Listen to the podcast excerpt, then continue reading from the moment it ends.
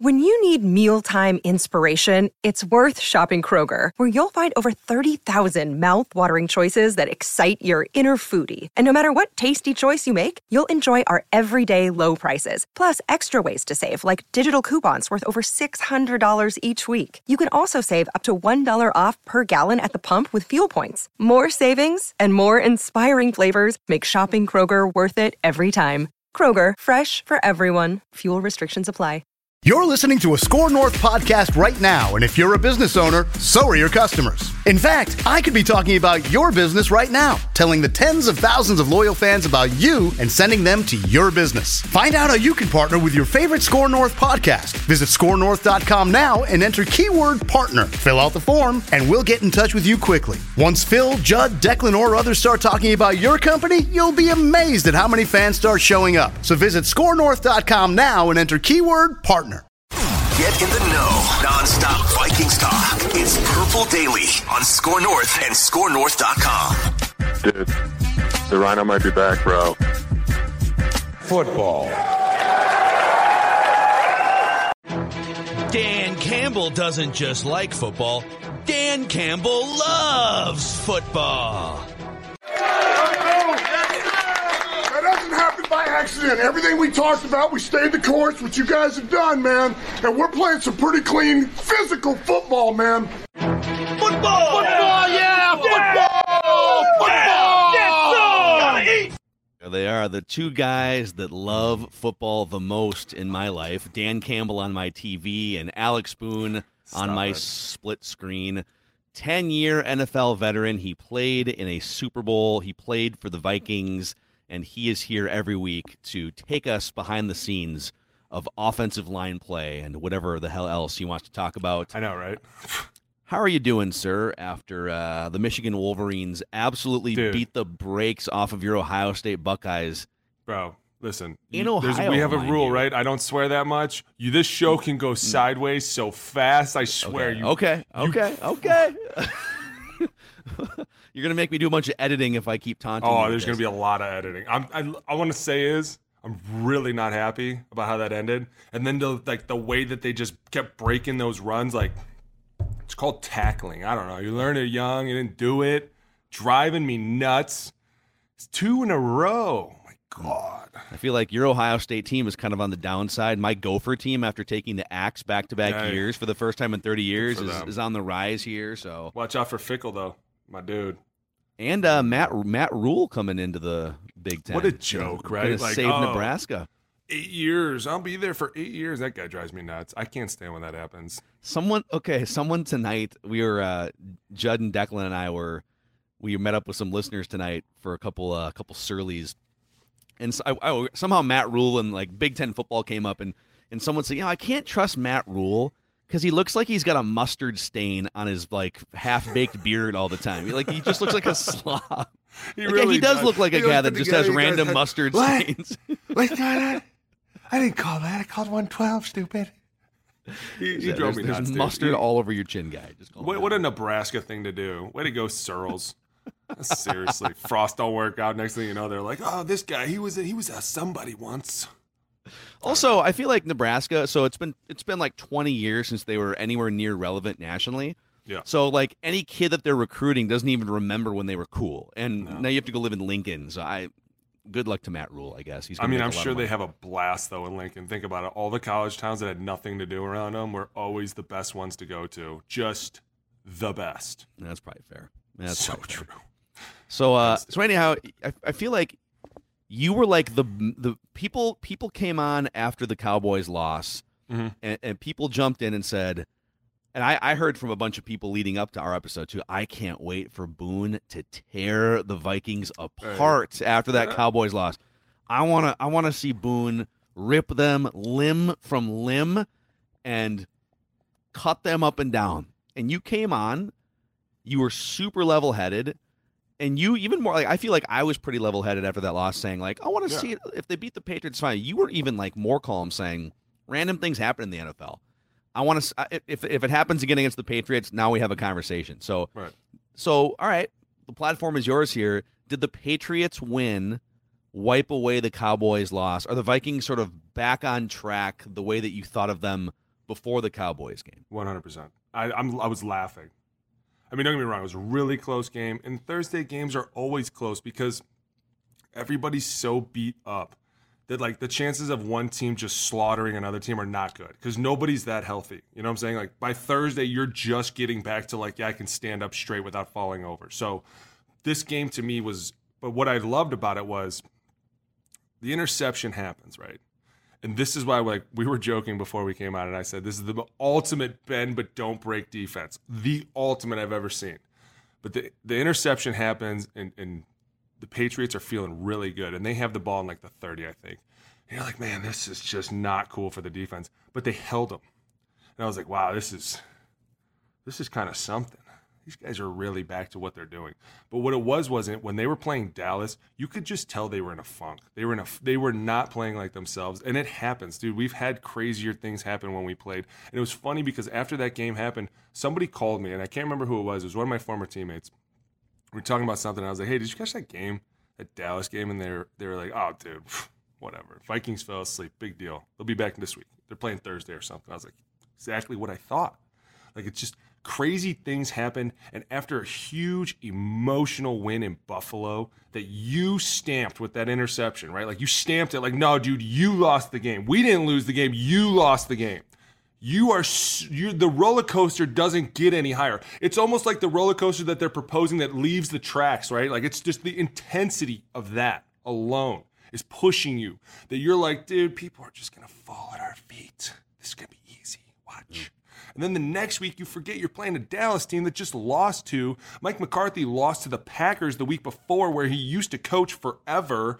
Like, you don't think he's pissed off? These things happen all the time. But then you come out on a Thursday against Bill Belichick. Number one reason I think this is so awesome is Bill Belichick's whole goal was to take away Justin Jefferson. And he just went out there and was like, I dare you to take me away. And Kirk Cousins was like, you know what? I'm rolling this coaster too. I dare you to take him away. That throw that he made on that seven pump where McCourty hit him and he still caught it, I'm done. Dude, you cannot stop this dude. I don't care who you are. I don't care anymore. Like Bill Belichick, the number one brainiac dude in the world, doesn't even analytics listen to him. You can't even stop Justin Jefferson. And then when you think you do, Adam Thielen's running a crossing route the other way. Dude, like there's a just we're gonna get into some of the the dude, all twenty two so as beautiful. we do. We'll do it in like twenty minutes or so. The play, it. one of the plays you're referencing, there was literally three. It was a, it was a red zone play in Yeah. the in the deep red, if you will, and uh, three defenders are trailing Justin Jefferson on a crossing route, and Thielen's just in the back of the end zone doing jumping hilarious. jacks. My God! But one of the one of the big things, it wasn't like Belichick came in and and said we're gonna we're just we're gonna single coverage, you know, we're gonna let him run a rough shot, Justin Jefferson. I mean, there were so many times where there's two or three defenders in the vicinity on him. Yeah. And and again, me as the number one Kirk Cousins hater over the last four four or five years, I give him so much credit. Unlike maybe previous years, and some of this is Kevin O'Connell telling him, "Dude, he's Do it. not covered. He, your your your read from multiple years has told you that's too risky. He's covered. He's Right. not. Those aren't 50-50 balls. Those are 80-20 balls for him. And so 90 credit to Cousins. Even you know Cousins had a couple bad passes again, and like every other game this season, the dude just kind of dusts himself off and just keeps hunting down the field for Jefferson. There was a couple times like 2020, 2021 with the the Kubiak and Zimmer offense, and uh, like Jefferson would come out of a game with you know like four targets or five Right. targets or something. I think there was a stretch. There was a Baltimore Dallas stretch uh, a couple years ago where he had like 10 total targets in back to back games with the season on the line. It's November, whatever it was.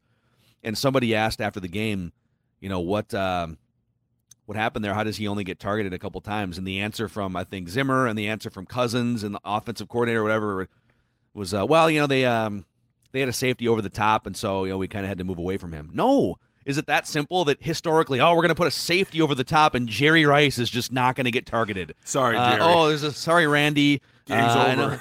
know. There's a safety over the top. It's like this year the Vikings are saying, yeah, there's a safety over the top. Who cares? We're going to throw it anyways, and it's Right? Oh, working. and he's bracketed. I dare you to take this ball from him. I'm just going to throw it somewhere in the vicinity of him, and you're still not going to be able to do anything. It is so fun to watch. Just the dynamics of this offense. And it's like you said, it's like Kirk's always trying to find Justin. No matter what's going on, he's like, Where's Justin?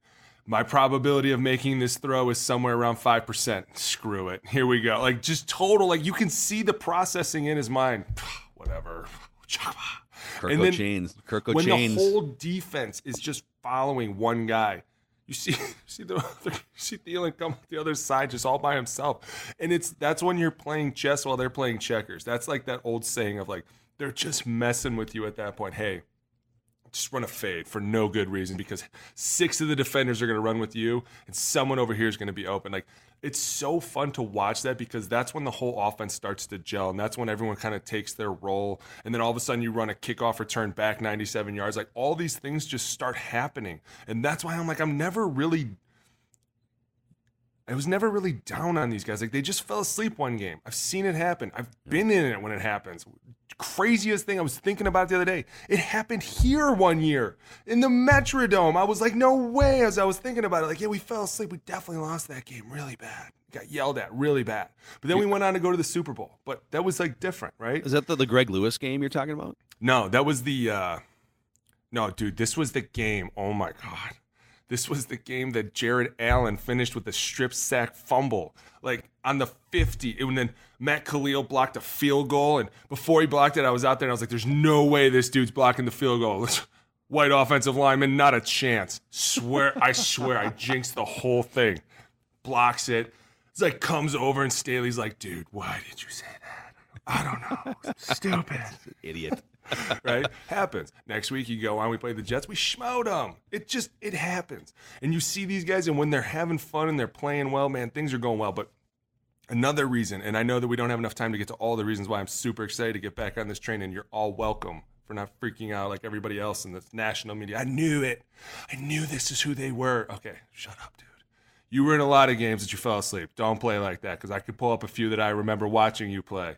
But when you watch this offensive line, this last game. And I know there's some things that, you know, piss me off that I'm starting to get pissed off about.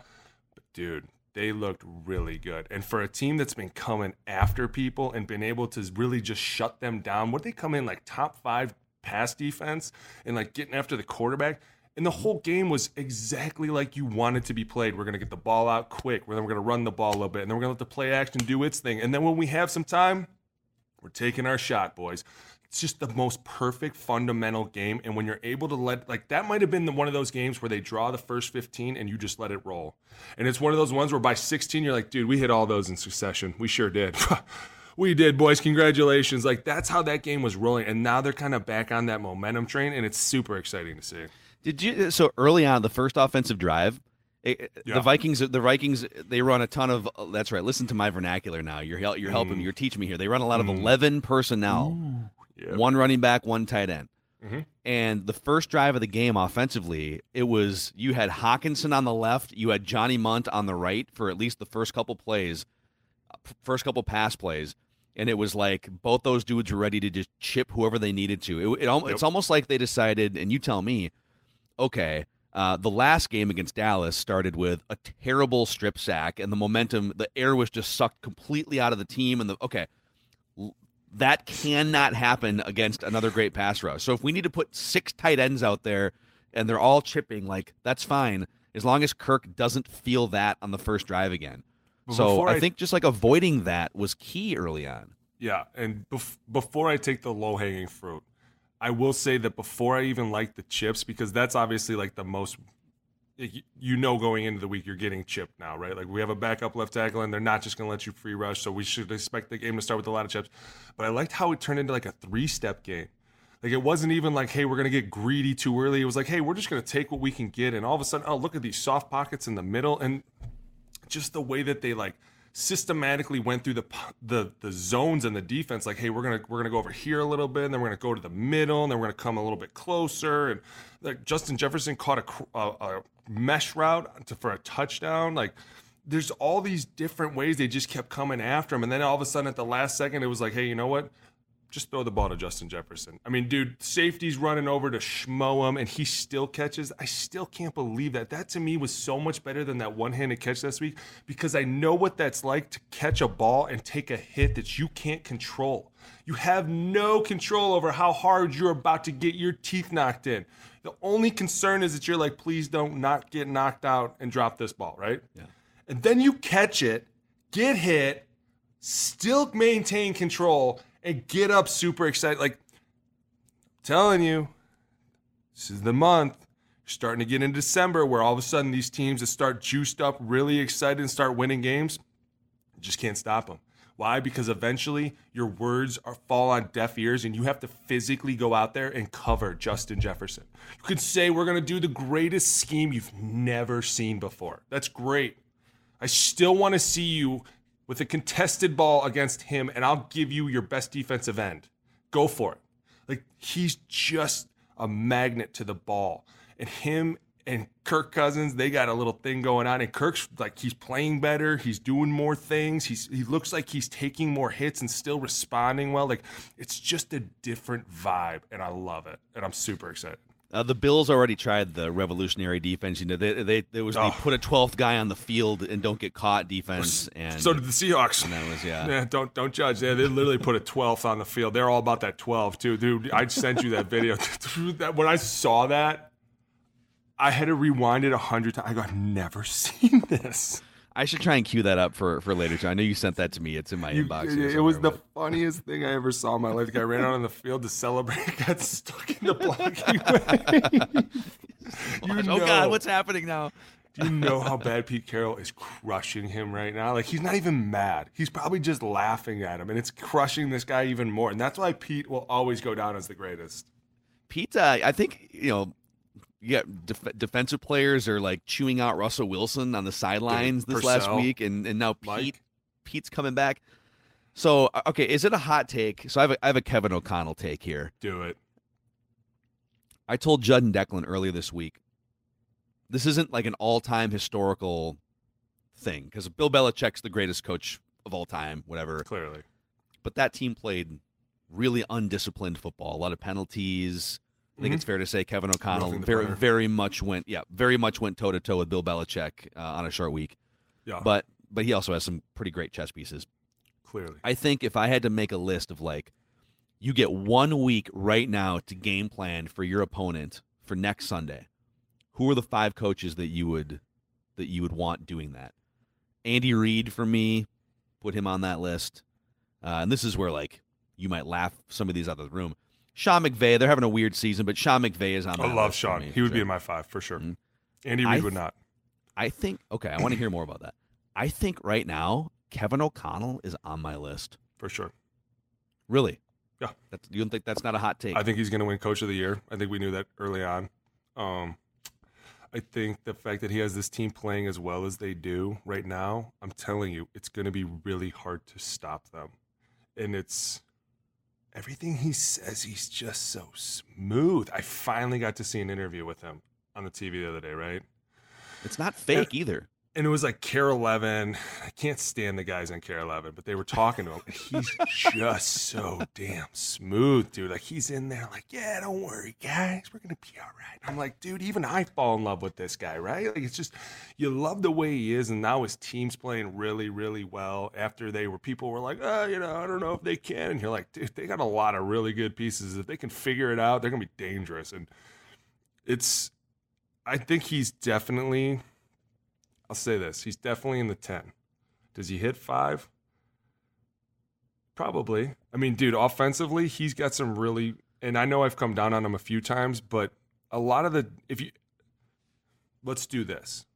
How many games do you watch a week that you could say that that offense probably runs the same offense every single week, right? Like you see the same plays every week, right? Mostly everywhere. Here, I've kind of bitched every now and then, like, hey man, this offense is moving around, and I don't know if I really liked what they did this week, but then like the next week it changes to something else. Mm-hmm. You know what I'm saying? Like the like the Miami week when there was like two man routes. I was like, yeah, you know, maybe you thought get somebody else out, like make it a little easier. And then all of a sudden, the next week, it's like five wide. And you're like, dude, this guy is always moving chess pieces everywhere. And I know from experience that that is really takes a lot of time to go in every week and be like, okay, we're going to change the whole game plan around. Here's what we want to do to these guys. Why? Because their weakness isn't up front, it's in the back end, or their weakness is in the middle you know, we, we're going to go after whoever's their most vulnerable piece. And it takes a lot of schematics because you're like, all right, we're going to throw all these plays out and we're going to bring in all these plays. And you got to reintroduce a whole new bag of stuff. And guys got to start pulling things out of their memory bank. And you got to keep being creative. But he keeps doing it. And it's fun for me as a player to be like, man, this guy really cares. You can tell because every week it's different. It's a different scheme, it's different plays, it's different motions. Yeah, it all ends up kind of looking the same. Like, you always know on third down you're to get a jet sweep. But then all of a sudden it makes you wonder like at what point is he going to put in the fake jet sweep and something else comes out? You know what I'm saying? Like there's always something else coming next. And that's why I appreciate him as a coach. Yeah, it's almost like to my untrained eye, he's he has he started in week 1 and and and every week has looked kind of different, but he's like he's like building concept blocks or something where he's he's showing teams jet sweep motions all throughout the first game against the Packers. And then a couple games later, they run they run similar jet sweep motions, but with different personnel packages. Right. And then all of a sudden, like, oh, there's a wide receiver throwing a pass out of a jet sweep, or um, or there's a screen action on the back of this play. How about the there's double like, pass? They ran a freaking double pass, dude. When was the last time you saw a double pass on second and ten? I, was what was the first? Was, just... was that the first option on that play? It was a it was a lot for like a seven yard pass to a tight end. Was there like a, another option on the other side of the field there, or was it just? No, I don't think so. I think what was supposed to happen was, and it, if you kind of watch it, like as Kirk throws it, Justin starts to run, and somebody kind of steps up, and he kind of like quick, just like, and I think it was like, hey, you can run it, but if he's open, try and throw it. And I think he wanted to throw it just to show it off. But there was a, I think there was a safety right behind Thielen because had he waited a little bit more, Thielen might have got behind him, and that could have been something. But it's that's what I'm saying. Like, we haven't seen that all year. And to be honest with you, we really haven't seen Justin Jefferson in the backfield either. So now all of a sudden he's backside, he runs this swing route, and all of a sudden, like, it's just, throws these things in every now and then that you're like, what is that? I want to know more. Teach me a little bit. Throw something else out like this. And then it just goes away. The game's over. You're like, no, God, it's driving me nuts. Actually, I have a. I'm going to get in there. I have another. I have a dumb football question here. We can we can these. get into it early here, right? Yes. So I'm going to ask it, and then I'm going to explain something, and then you tell me what you think of it. So my my question is, what mm-hmm. does it mean to you when you hear the phrase "establish the run"?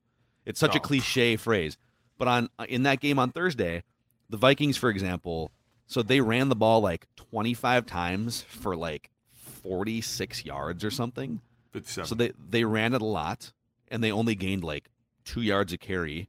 Yeah. Nothing big really came out of the running game itself, but that but they were able to run a lot of play actions and stuff. So so what does establish the run mean to you?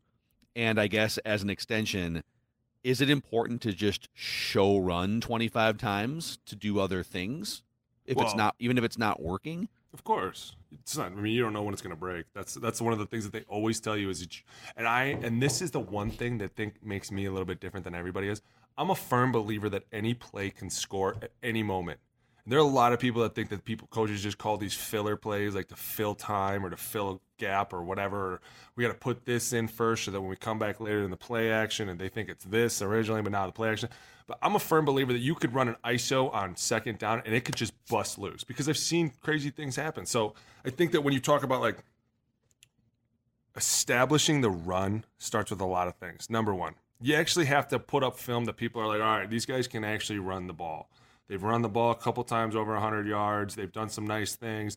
They got a nice little wham coming, a little gap trap thing. Okay, woozy, here we go. But if if you if you're getting stuffed for weeks and nothing's working, your play action's not going to be as good, right? Like, and I always go back to this because teams will they'll come out now, especially now more than ever. They'll come out in these nickel defenses, right? Or these dime defenses. And that's their starting defense. There was a time when your starting defense was base. Because if some dude rolled out his fullback, you weren't going to dare try and go with a nickel. Because if you got burned, everyone was going to look at you and be like, you're stupid. But now these running backs and these linebackers are so fast, and these safeties, I meant to say, linebackers and safeties are so fast that they can roll with these nickel defenses, right? Like you can, these guys are hitters, they're fast, they know how to cover these gaps. But when you establish the run, you literally have a defense in a base defense when you're in 12. When you go 12, they go base. They've established the run. There's no chance we're going to try and play with these guys unless we think we are smarter than them or we can out scheme them. But like to establish the run to me means you actually have had to have run the ball efficiently in games and you have to have a bruising running back. And that's one of the things to me Dalvin will always bring to this team is that like until you show me that he can't do it, I believe that he can. There was, I don't know, I don't know if you remember this, but there was a couple weeks ago, maybe a couple months ago, we were talking, and I was kind of like, maybe it was the beginning of the season. I was like, you know, Dalvin just doesn't look like himself. Just, you know, I don't know. And I was mm-hmm. kind of getting nervous because maybe it was week four. But then, like week five, he hit the corner, and I think it, I can't remember who it was against, but he hit the corner and he turned on the Jets, and he was gone. I was like, all right, he's back. He's just playing around. It was just these guys. They just sometimes they fall into these slumbers too.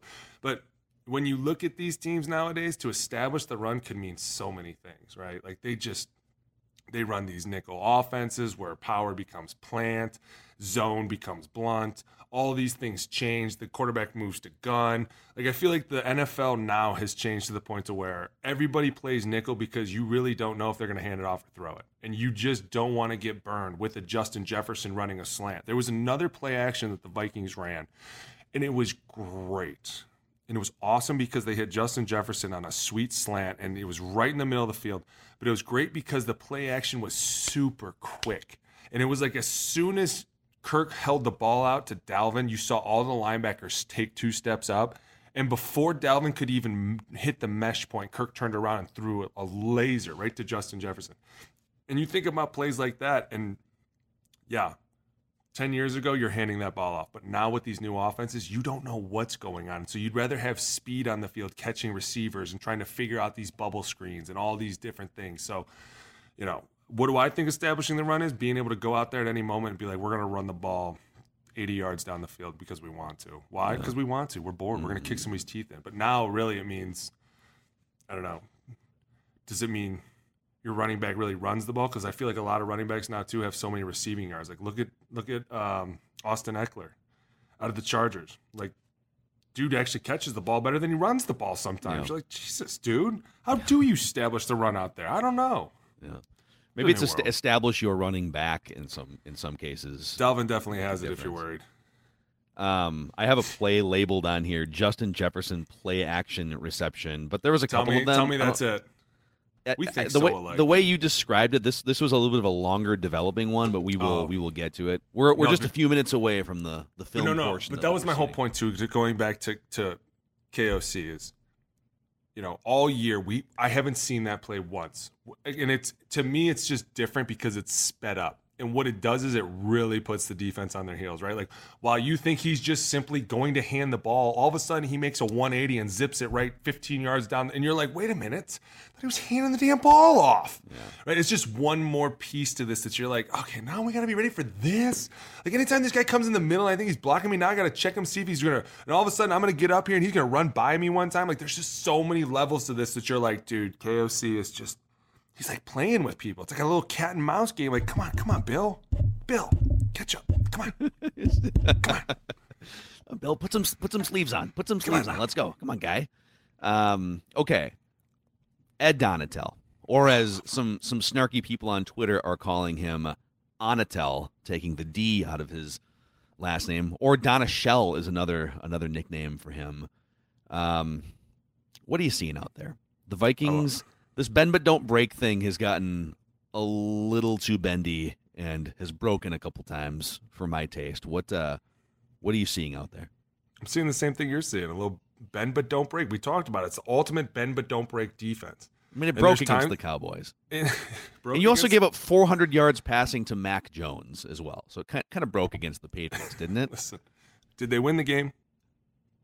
They did win the game, yeah. It's a bend but don't break defense. It's a bend that's a how- lot. It bends a lot. It And I'm going to be honest with you, the way the NFL is going now, uh, most defenses are right. Like you're at some point, you're just watching people cross the 50 super easy anymore. And you're like, okay, well, wait till they get to the red zone. That's when things are going to get tricky for everybody. Don't worry. The quarterback shoots himself in the foot all the time. Running back runs the wrong way. It's hilarious. But do you? I mean, I, I guess I, I agree to a certain point. Am I worried? feel- no. It feels No. to me like there's a point of no return with how much they're bending.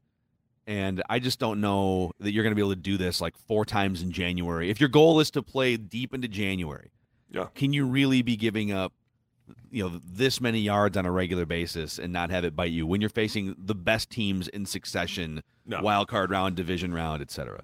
No, I totally understand what you're saying, and I and I hear you. And yeah, you're giving up a lot of yards, and then at some point, you know, it's gonna bite you in the foot. Like it's really gonna hurt, and it's. But the problem to me is New England's a good team, and they're well coached, and they have good players. Hunter Henry is like a six foot eight tight end. He's hard to, you know, what I'm saying. Like these guys, they they know what they're doing. They're in these schemes, and they're prac- they're coached well. I, I look at this and I'm like, this is just a hard fought Thursday game. Like, when you go into the Buffalo Stadium and you beat the Bills and you win on an interception, I'm like, dude, this is phenomenal. This is what you expect. You're playing the toughest teams and you're playing them all the way till the end, and then all of a sudden you're taking it home, not them. This is a good thing. And, like I said, I kind of joke about that, but like between all the flags that you see for illegal contact, holding, pass interference, I mean, nothing is really real anymore, right? What what's real when you get into the red zone? Once you get into the red zone, that's where you make your money because field goals don't do it anymore. Look at the look at the Patriots. They had to settle for field goals. They could have won the game had they been better. What were they in the red zone? 0 for 3? Uh, and they they settled for a lot of field goals. Yes. So I want to say they were 0 for 3. So technically, no, I'm not concerned at all. The Vikings were 3 for 3, keeping them out of the end zone. You're settling for field goals, dude. Offensively, if we're letting up field goals that beat us, we have bigger issues to worry about. And that's why right now it's like, no, I don't. Yeah, crazy things happen. Big wild plays happen all the time. Guys are getting burned all the time. I mean, it's nothing new anymore. I think that when you look at this, you just say, hey, at some point, you are giving up a lot of yards. Or last, you know, Thursday, there weren't a lot of sacks. Like when you get into games like that, you allow quarterbacks to throw for 400 yards. You know, I mean, I know that uh, Danielle got that sack at the end, but for the most of the game, when you let guys stand back there, and they kind of played the same game though. They were like, "Hey, we're gonna get the ball out quick. We're not gonna mess with these two dudes. We know what they're doing. At times, we're gonna try and heave ho the ball." And they did a good job of keeping Za'Darius, especially because he was going after the center. And I remember several times watching the center because I was like, "Dude, this guy's five yards away. He's bringing the thunder." And that center, he had his elbows up. He was like, "I'll do whatever it takes to keep this guy here." And I was like, "Damn, doing a pretty good job, dude. Thursday night, you got to two wants up more." So, am I concerned? No. Patriots were 0 for 3 in the red zone. Thursday night game, you win. You're back on track.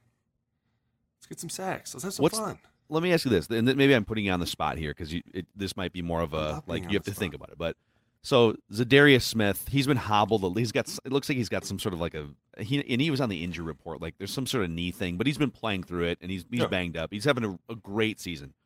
And Danielle Hunter isn't having the best season of his career, but he's been again he's out there for all 11 games. He's making an impact. Um, he's getting some pressures. So those guys are both playing well and very good.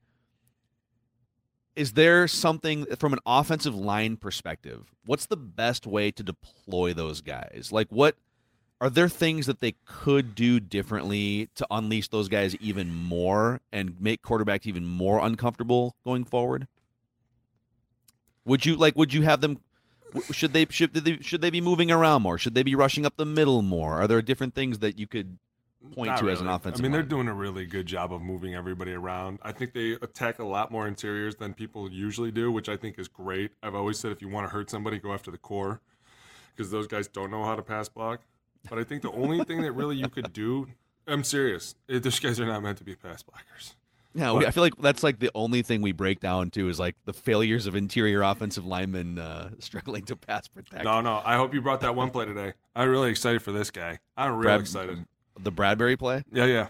Yeah, we'll, we'll get to that. he's actually deserves- been he's been really good this season. dude He everybody deserves deserves, their moment this is his but no um you know the only thing that i think that when you think about it if you were to put them together like when you put two pass rushers together it just makes the o line think more but at the same time offenses are so smart now that they would just be like, listen, their two best guys are over there. Let's just slide that way. We'll send an extra guy this way. We'll force our problem over here if we have that issue. So that's why you can't really do that much anymore because guys are getting smarter and they're like, hey, listen, you know, this guy kind of sucks. These two are really good. Let's just just go this way. You know, the quarterback sends everybody over, and then all of a sudden you're like, well, that just defeated us. So I think the one thing I love is how, like I said, they go after the core, but mostly the center.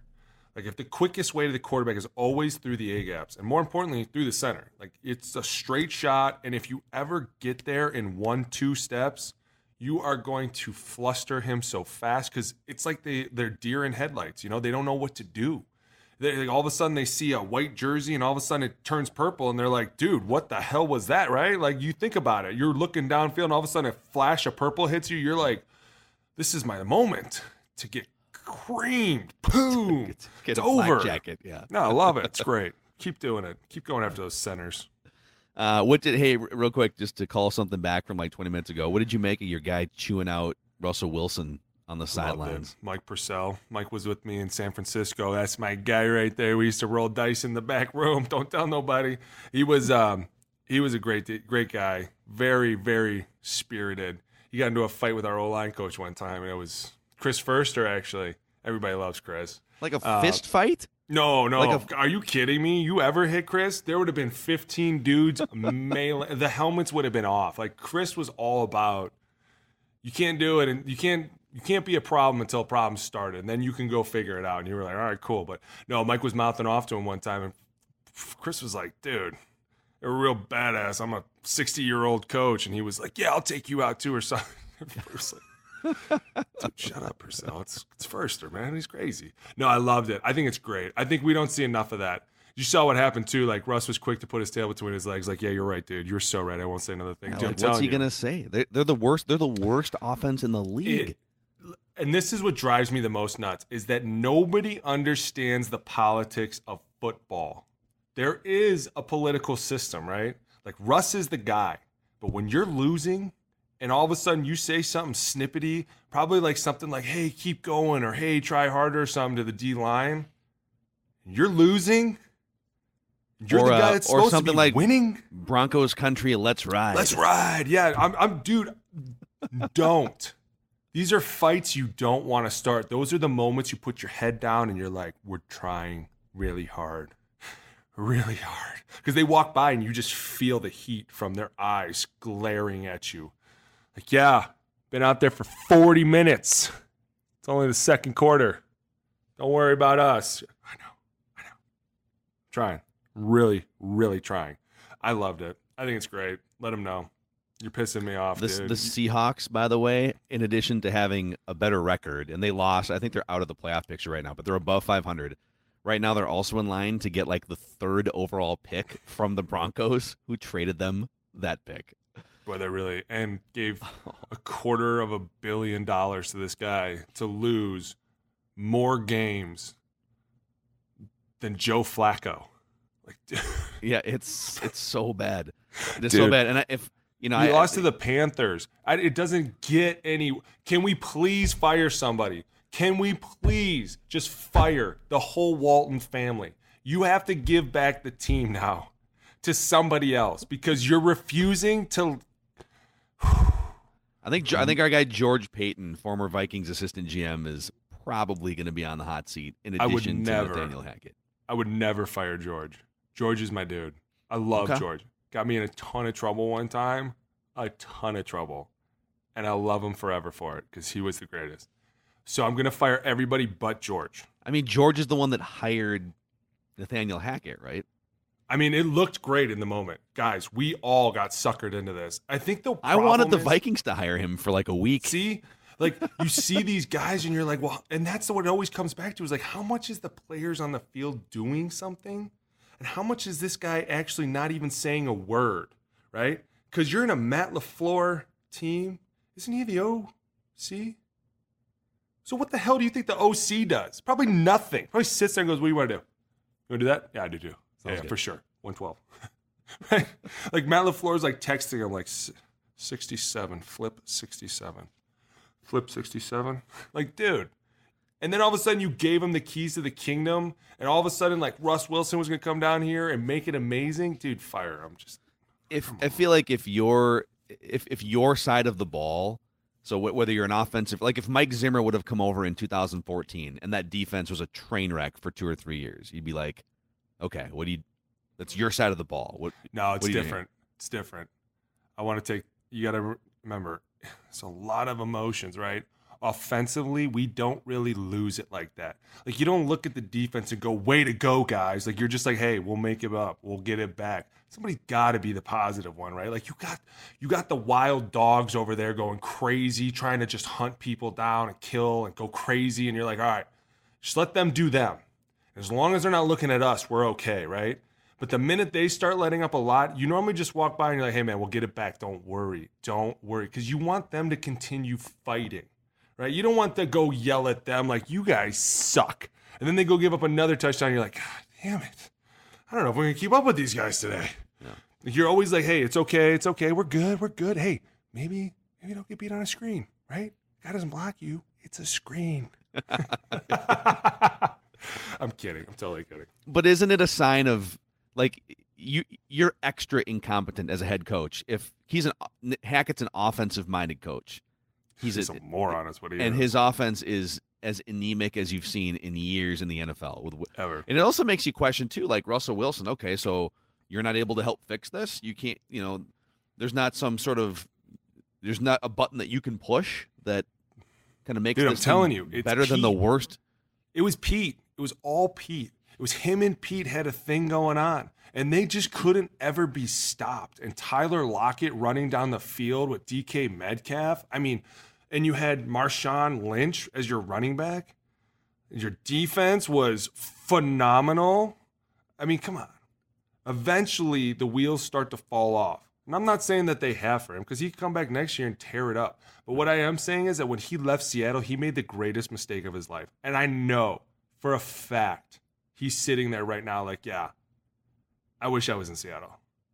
I wish a lot of things, dude.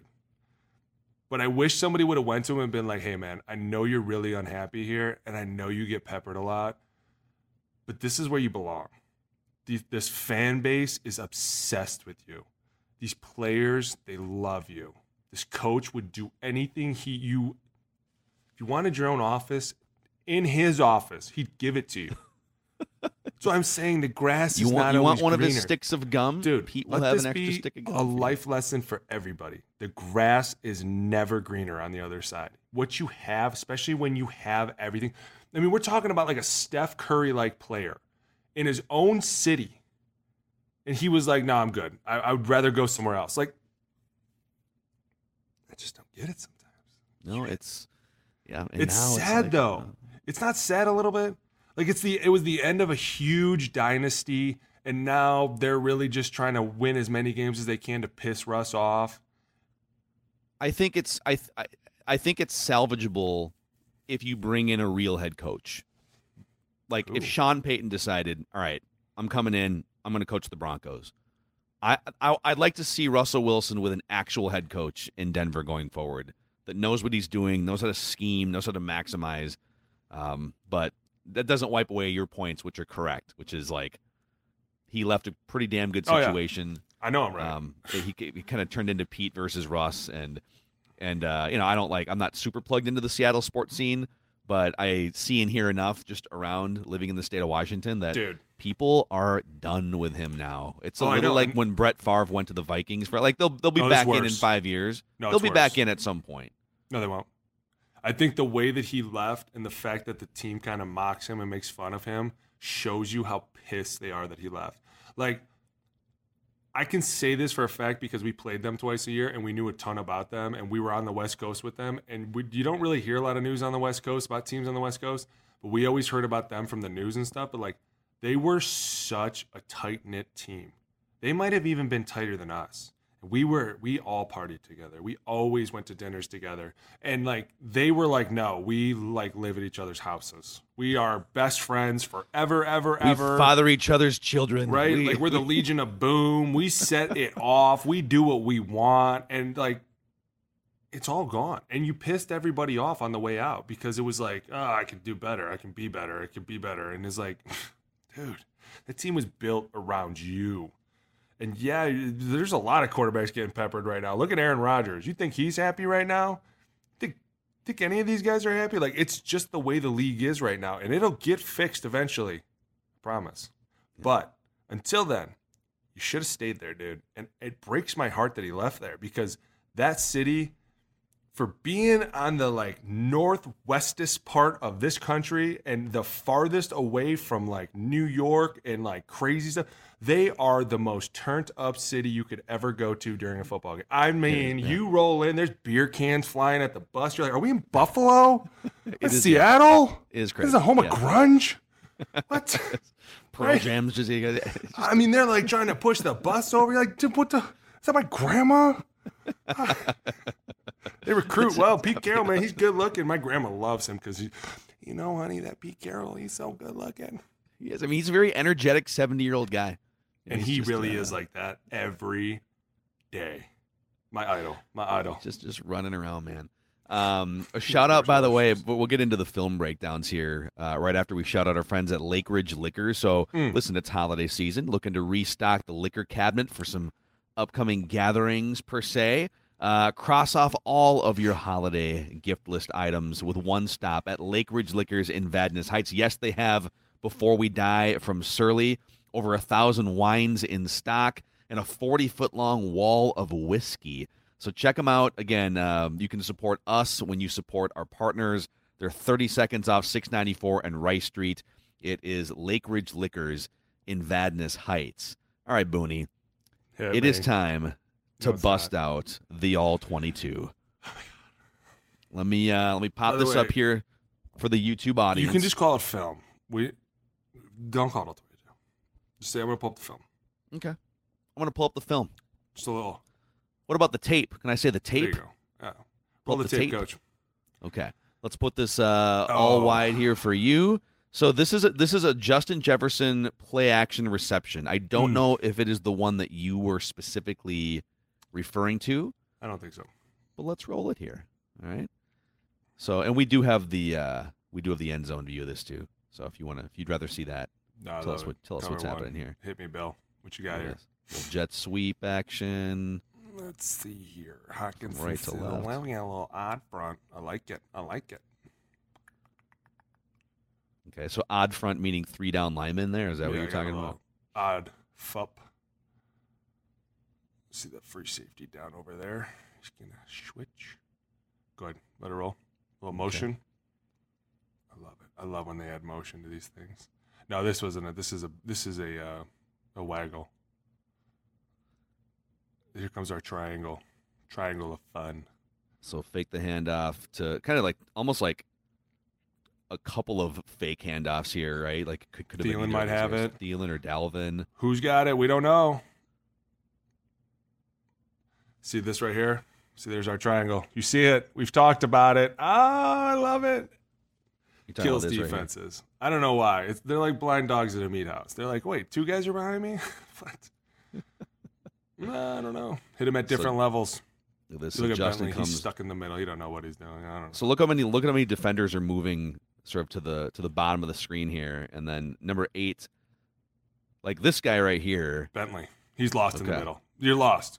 You have no idea that the number one leading league receiver standing five yards behind you until like right now. Although right here he sees he's like, oh god. Well, that's what they do. They flip. They're supposed to flip. This is what's going on in his head. Oh, I know what's going on in his head. Please don't throw it.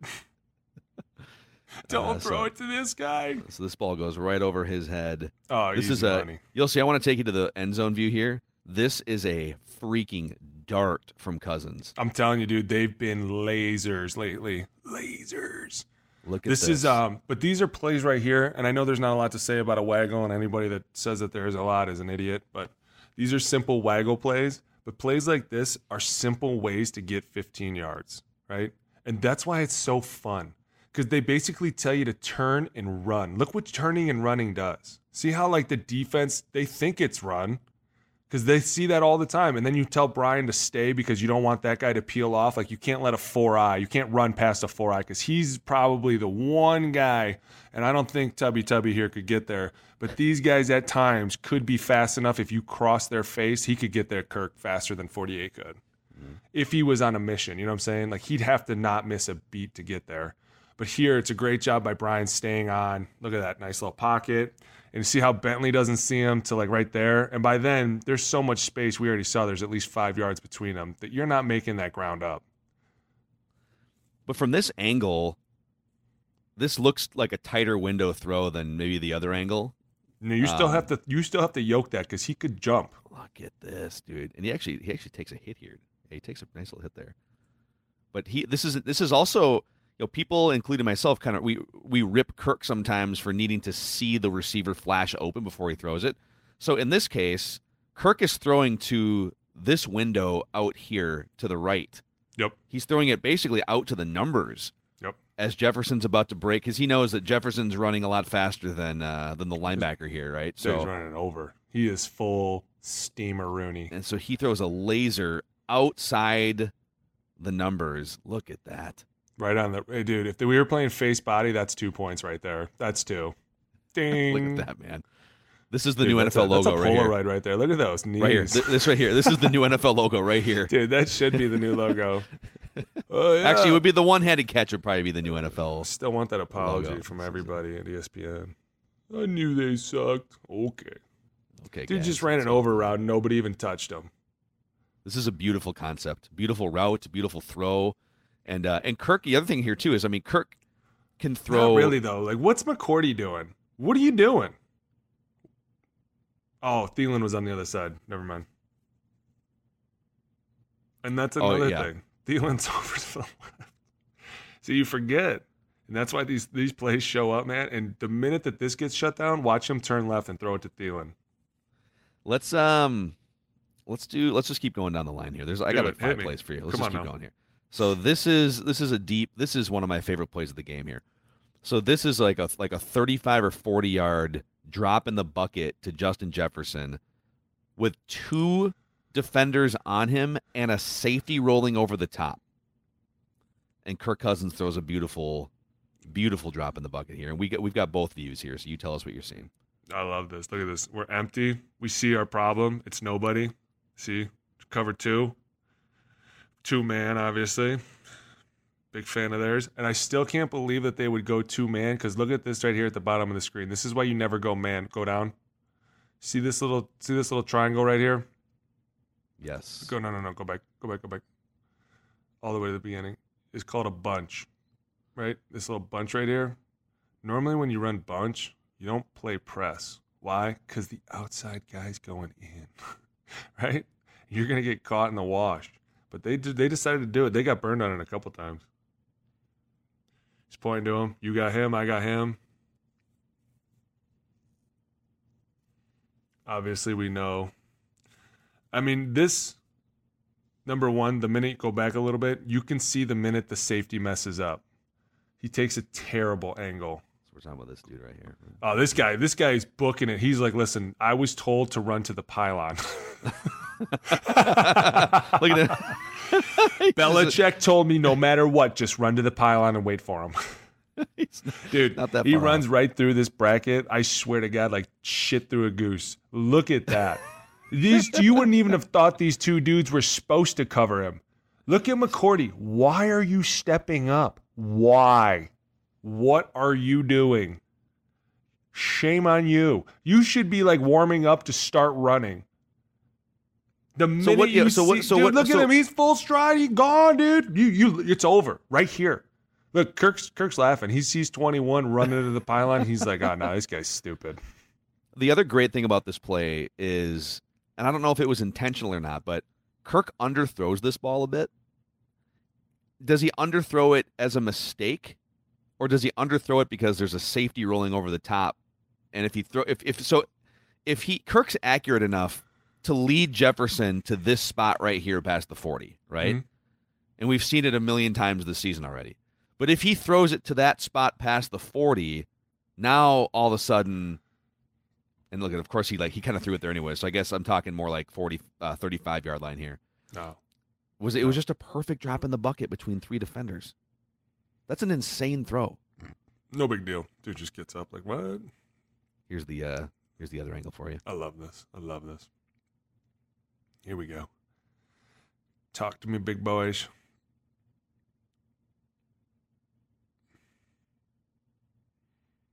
Still sliding left. Here we go. So yeah, Bradbury sliding to the left here. Sliding to the left. Loco, probably to, To 30.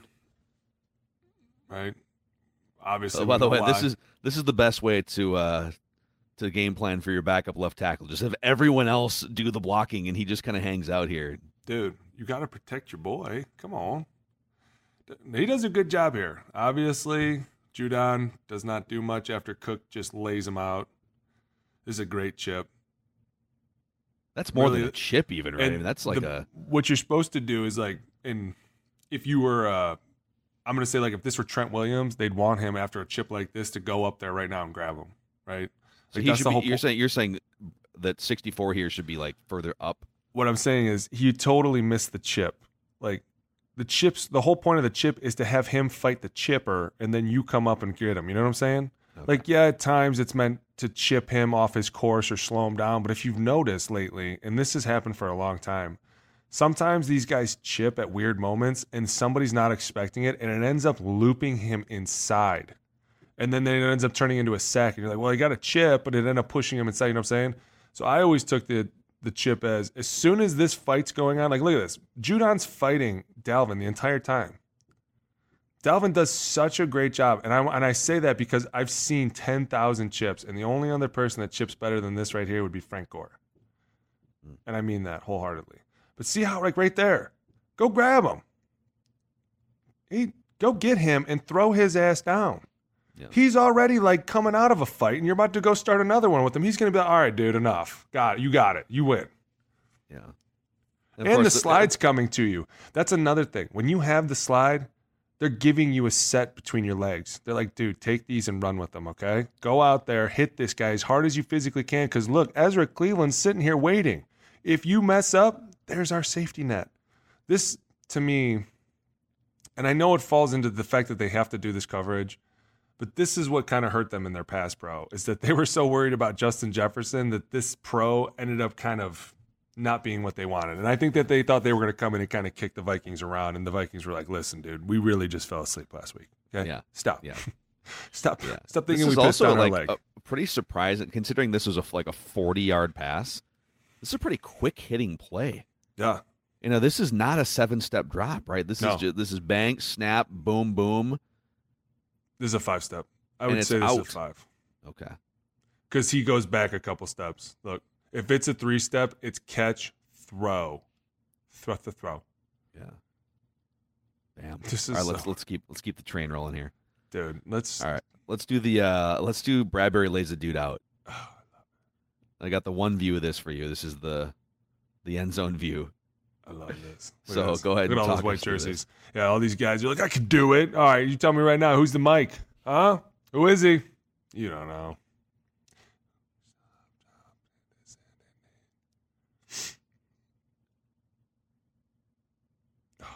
I hate when they do this. What? When they do what? All right, see how there's two guys in the interior? See how they're both yeah. in the A gap? Know, right here. They're forcing an issue there. Okay. It's, it's it's just annoying. It's a lot of guys in a little space. You That don't like have a good lot of strategy. it's extremely well thought out because you don't have a lot of foot room. So it's like if you could even get one guy to step on one guy, oh man, and they're they're, they're oh yeah. But you can see here, So Bradbury sliding to it to the left, like usual. yep. All right, number one, Ingram, your base is too wide. Stop. Look at that. It's the theme that you Uh, way up. too wide. Look at look at O'Neill's. He's like six inches taller than you. That is a nice base. He's got his foot going forward. He's got his knee a little turned, but that's okay. person of interest on this play. Clearly, this is number 21, linebacker for the New England Patriots. Oh, this is so fun. This is Okay, so, so fun. so the, So- the Patriots have now engaged all three interior offensive linemen here, right? Cleveland and Bradbury Correct. on the left, and Ingram in a one-on-one hand fight. And ooh, here comes number twenty-one through a wide open A gap, right? With Kirk Cousins not even to the back of his drop, the top of But his wait. drop. But wait, before you finish that thought, back it up a little bit. This is a great this is a great blitz. Why?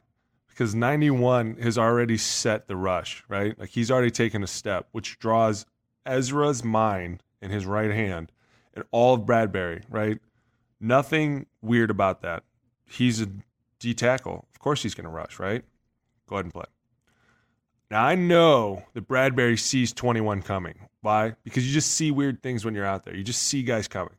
But what's hard is when you go to make contact on a guy and he drops. Because for all those dudes at the bar that told me they could do this, you can't do this. You can't go start a fight to your left, not have that fight, and then completely come back and level the shit out of this guy. I'm telling you that is extremely hard to do because your mind has to process so fast what is going on.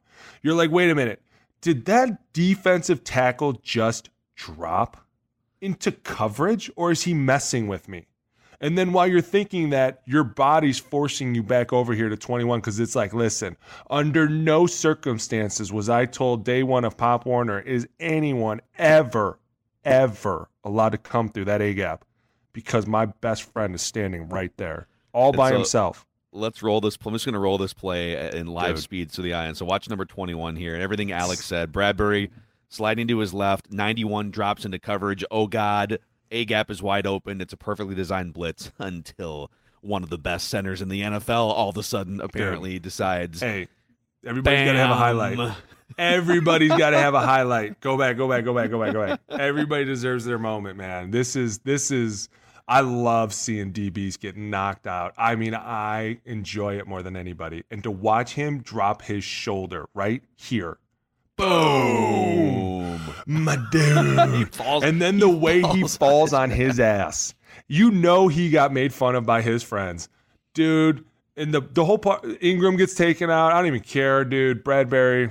It winds up being an incomplete upset. pass, whatever. But Kirk This is- actually, Kirk, Kirk. I think what happened here was Kirk saw it looked like a free running, like break your ribs blitz here. You're and welcome. so Kirk, Kirk freaks a little bit right here, and get like he has it in his mind. I need to get rid of this ball, right? But can't stop laughing, especially because it takes out Ed Ingram. And you, like, I've been taken out by these before, and you're like, dude, what the hell? And they're like, dude, wait till you see that on film. Just wait. You're like, no, somebody probably tripped him. And then the whole day, that poor guy's thinking somebody tripped that guy, right? Dude, the only thing that tripped that guy was your helmet. And I'm telling you right now, that's how you level the boomstick on a dude. Like, forever and a day, that guy will think about coming through that A gap. I promise you. I'll never do that again. Never, Bill. You said nobody touched me. you lied. he took out his own he lied. it's just a love it. beautiful, beautiful thing. Yeah, dude, that's Uh, football at its finest right there. Making quick decisions, adapting, dropping a shoulder. What's your natural instinct? To drop my shoulder. That boy, you're learning. We're going. uh So this is the this is the Thielen touchdown. In Oh, is the this the zone, one? red zone? Just we're gonna go. We're, we're not even gonna really bother with. Oh yeah, you don't even have to. Hey, Let's I go. let's go. say you should watch the safeties because Actually, no. We should go up here. We should go up here. They're probably just staring at Justin Jefferson the entire time. Where is he? Look. Okay. So just to set this up, so Justin Uh. Jefferson, left side of the line of scrimmage right here.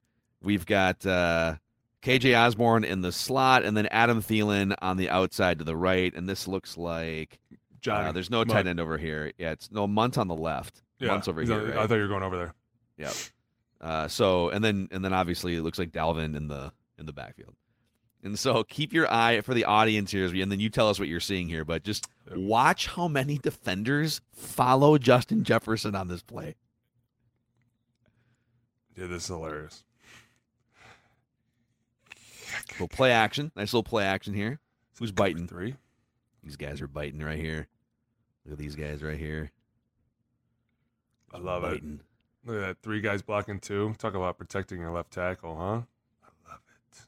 Got a little motion. Look at 31. He just sees 18. He's like, I don't think so, dude. Totally just let Thielen run by me. Not a big deal. that guy's not going to do anything. Nah, he's slow. Uh, what that guy gonna do? Look at that. Everybody, nobody even know. Even the backside corner doesn't even see him. Like completely by himself. Number two, even did, look at that. Go back. That even paused for a second. Like uh, it's Justin Jefferson. Should I go back? So he almost had four defenders, right?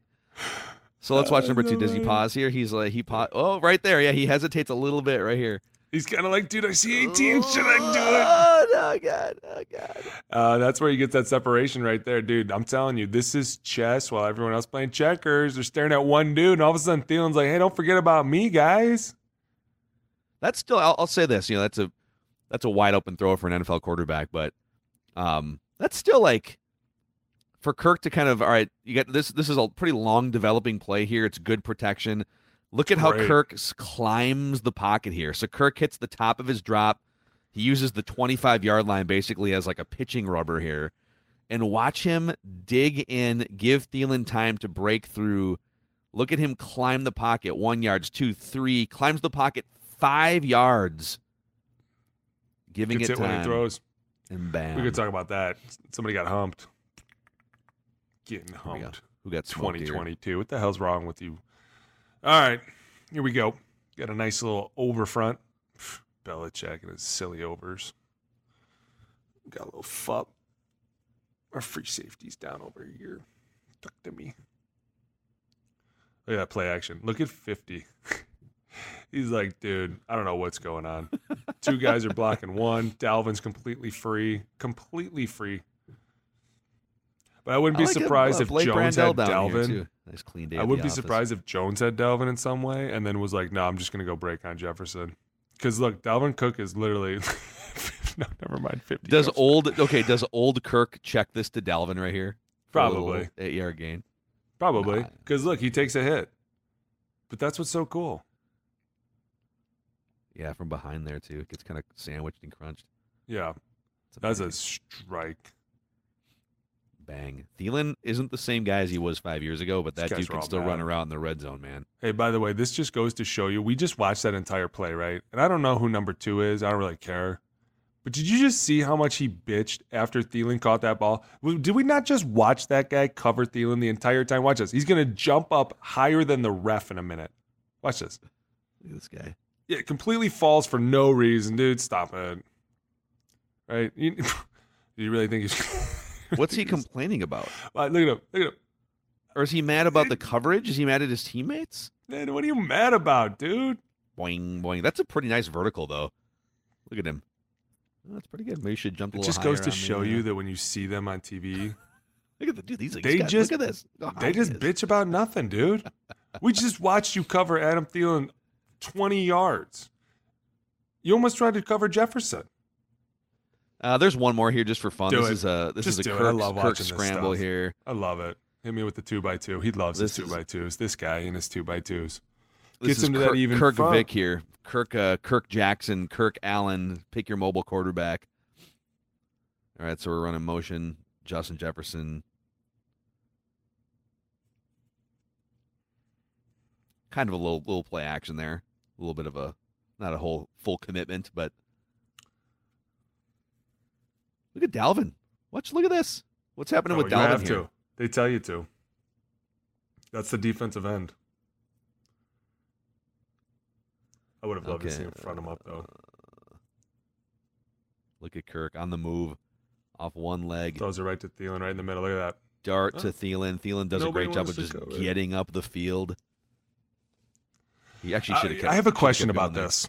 I, I do. I'm sorry. I have to ask it. And Thielen, I know you're listening. Why did you make a left there? I was wondering that too. You literally like- made a left right when that. It's kind of weird. He had five extra yards there for sure. I'm like, he? dude, where I wa- watching it, I was like rewinding it, I'm rewinding. Where is he going? dude, you ran right into him. All right, go back here for a minute. Check this You out. want, you want? Do you want this view or do you want the? This view is beautiful. I love. This is the only view I ever really care about. You know that, but I love watching plays develop because I don't really watch them And Yeah, I think, and I like you know nerds like me like to see where the the wide Yeah, no. receivers are going and stuff. So, well, no, you're not a nerd unless you're like me because I don't care where the ball's going. I just want to see my boys up front, right? Yeah. True odd spacing here, right? You got your two bubbles over the guards. I used to love blocking odd fronts. They're so easy. So when you say bubbles over the guards, it means there's nobody over the guards. Yeah, right? I wish I had the I wish I had the cursor at this moment. Uh, yeah, so you could literally draw like a half circle, and you would draw the circle as the bubble from like foot to foot of the guard. Okay. So you'd be like, "Here's your bubble." Do you draw it like from their foot to their foot? Okay. Yes. See, look at this. You'd be like, "This is the bubble, bubble here."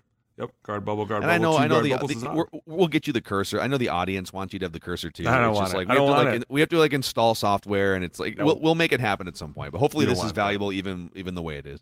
No, I love this. Are you kidding me? So it's true odd front. Centered up. Love it. Makes it super easy to figure everybody out. So here's here's my issue with this.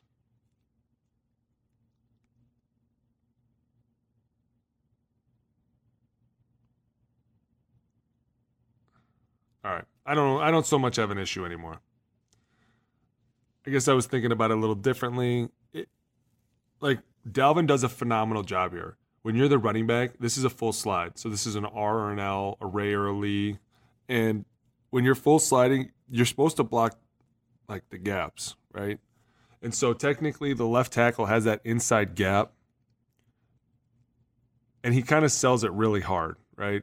And it kind of leaves 93 on an island. It's and maybe some of the other tackles that I've known would have probably set 93 a little firmer because you don't want 93 taking a full steam at your running back. Like that's just not fair, right? But Dalvin does a great job because they tell you when that guy does come, you want to cut him right away. Like you don't want to mess with the big boy up top because he's gonna. If you do, he's gonna bull rush you, and that's just not gonna be a fight. But it's a great job by Kirk getting around it. Number one, it's a great job by Dalvin getting him down. Two, go back. Ezra. See that right there? So See that little here's move? Ezra.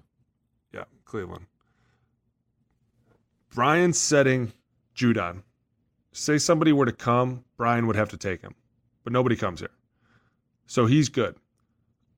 Ingram setting Wise. He's doing a good job. You have inside help because look at Bradbury. See how he's posting with his right and looking to his right, or posting with his left and looking to the right. So he's there in case something happens. Bradbury's doing a great job of setting this guy, but what Ezra does a terrible job of is oversetting him. This is kind of like you want to snuggle up there. And I know how that sounds, but you want to get in there nice and tight, but you don't want to kick the center out. You know what I'm saying? That's why I say you kind of want to snuggle in there because you want to make him know I'm here and I have him, but at the same time, you're like, I'm not rushing you out of here. But what he does is he keeps kicking down too much. See that? See how he kind of gets his, and then he opens up right there. And the minute you do that, it's extremely hard to block a 325 pound guy when your feet are stacked one on top of another and you're turned completely sideways. And that's why Kirk does a great job of setting back here. And as soon as he sees number one, 93 is not going to go down, and two, 92 come around, he kind of pauses and comes back around. And I love this because he still comes, he does a great job of like splitting them and coming back around and finding Thielen and throws a laser in the middle. Like these are all things that last year I wouldn't have expected this. And now that he's doing it more and more and he's taking hits and he's still getting out of trouble and he's still like, hey, you know what? There's a play developing downfield somewhere. Mm-hmm. Someone's going to be open. Like he's trusting his offense more. And that's what makes this so fun. Because even in a play like this that should be super routine, telling you, if you get beaten in an R and an L, you're getting in a lot of trouble. Because eh. everybody's like, hey, I'm all, we're all here to help each other, right? Like there's three guys really rushing and there's six guys blocking. And right, Right? here, uh, it looks. I mean, from this angle, It's two so on one everywhere. it, and, and it looks like on the bottom of the screen here, bottom right. So right here, 48 at this angle sort of has Thielen covered on this play as the as like the, as the two and a half seconds go by. Kirk keeping it alive and finding kind of a new slot in this pocket. Now he he all of a sudden 48 becomes a spy on Kirk Cousins. Right. Look at this. 48 is now he's he's spying Kirk Cousins here and, And moving away from right Adam here. Thielen. See Yeah, how KJ's at the KJ's right here screen here. splitting these two guys? Like they're all doing a great job of still staying open. Hey, we're still Mm-hmm. out here. We're still running around. We're still trying to find these voids. Look at Thielen. He finds the next void. Like this is why this offense is so fun. It's because it's like, oh, let's go find a soft spot in the defense. And you know, if there's trouble in the backfield, finally we have a quarterback that can move around a little bit, mingle back here, get rid of the ball, not be afraid to throw a contested ball. This is what makes really, really good teams really hard to beat is because when a guy like Kirk Cousins, who normally, yes, his waggles are phenomenal, times his play actions are phenomenal, but when you do a pass pro rep like this, like normally last year I would have thought that'd have been a sack. Yeah. Like uh, somehow 93 gets this sack or 92 gets this sack and it's over. But now we're extending plays. It's almost like this is what Denver expected Russ to do. You know what I'm saying? Yeah. Like, hey, we expect you to get out of this trouble and find the open receiver It's 10 yards down the field. Yeah. How many times this season has Russ gone vintage Russ like this? You know, it Dude. just doesn't. Vintage Kirk is what's been Like happening. 2 and 11, so never. Yeah. Dude, So, I'm telling you, this is. There you go. But th- these are the things that, as a former player, you see this. You see like these plays developing downfield and guys staying alive, and Kirk's not afraid to. Hey, most of those plays that we saw him throw that ball, he was taking a hit, wasn't he? yeah. Like He's he's, not in there, afraid anymore. Hey, I'm I'm not as fragile as I think I am. Yeah, I'll wear the turtleneck after the game, and I'll do the festive thing, but I'm tough. I'm a tough guy. It's a tough guy town. I love when quarterbacks. I'm tough. Okay, sure, our buddy. Go sit down. So, well, there you go. There's your uh, there's your PhD, your uh, your level, f- your 500 level class from Alex Boone So in fun. the in the film or the tape breakdown, the all 22 breakdown, as uh, film you breakdown. you hate to call it. So good stuff, man. Well, Dude, Vikings and Jets, they've got uh, kind of a mini bye week as they go into this game against the Jets, and they're sitting at nine and two. So we're looking forward to to this one. And anything else from you? Any other? How was your? Uh, what was the MVP pie of your Thanksgiving celebration? That pie Dunkin was stupid good. It was so good. Did you go for it all? Took me like three days to eat it. so, so big. The Mackeys was have gotten into making a couple uh, little homemade dishes. The uh, the Italian sausage stuffing was the MVP of the Ooh. of the Mackey. I was gonna say gathering. It was really just me, my wife, and our dog. That's a Uh, gathering. Yeah, so yeah, it's, For if, it's, sure. if there's a third person or an animal, it does become a gathering. Hey, next year you got to come into town and you got to play in the Rhino Bowl, dude. The football game. Who won the Rhino Bowl? We did not. Okay, And I was. I feel like you're on a bad streak here. You lost in the fifth grade streak with the Rhino- championship. You lost the Rhino Bowl. Every year. I heard. Uh, I. I heard Matt Rhule's coming for your job to coach the Rhino Bowl next year. Well, all right. Number one, this year we didn't have Dez. Okay, and that was tricky because Dez is our safety, and he is phenomenal, right? And then the other team somehow Ozzy got his entire family because they're all studs, and then like all these other good players, and I was like, wait a minute, I don't know. We it was bad. I was pissed. well, Uh, I'll come in next time and I'll uh, I'll I need you, you guys up into shape. Yeah. I need a check down. Yeah. That's what I need because everyone's going deep all the time, and I'm, Well, you don't think I'm a deep threat? we need a Uh, don't answer that question. You know, I love you, you, you don't want these hands. Uh, all right, that's a wrap on.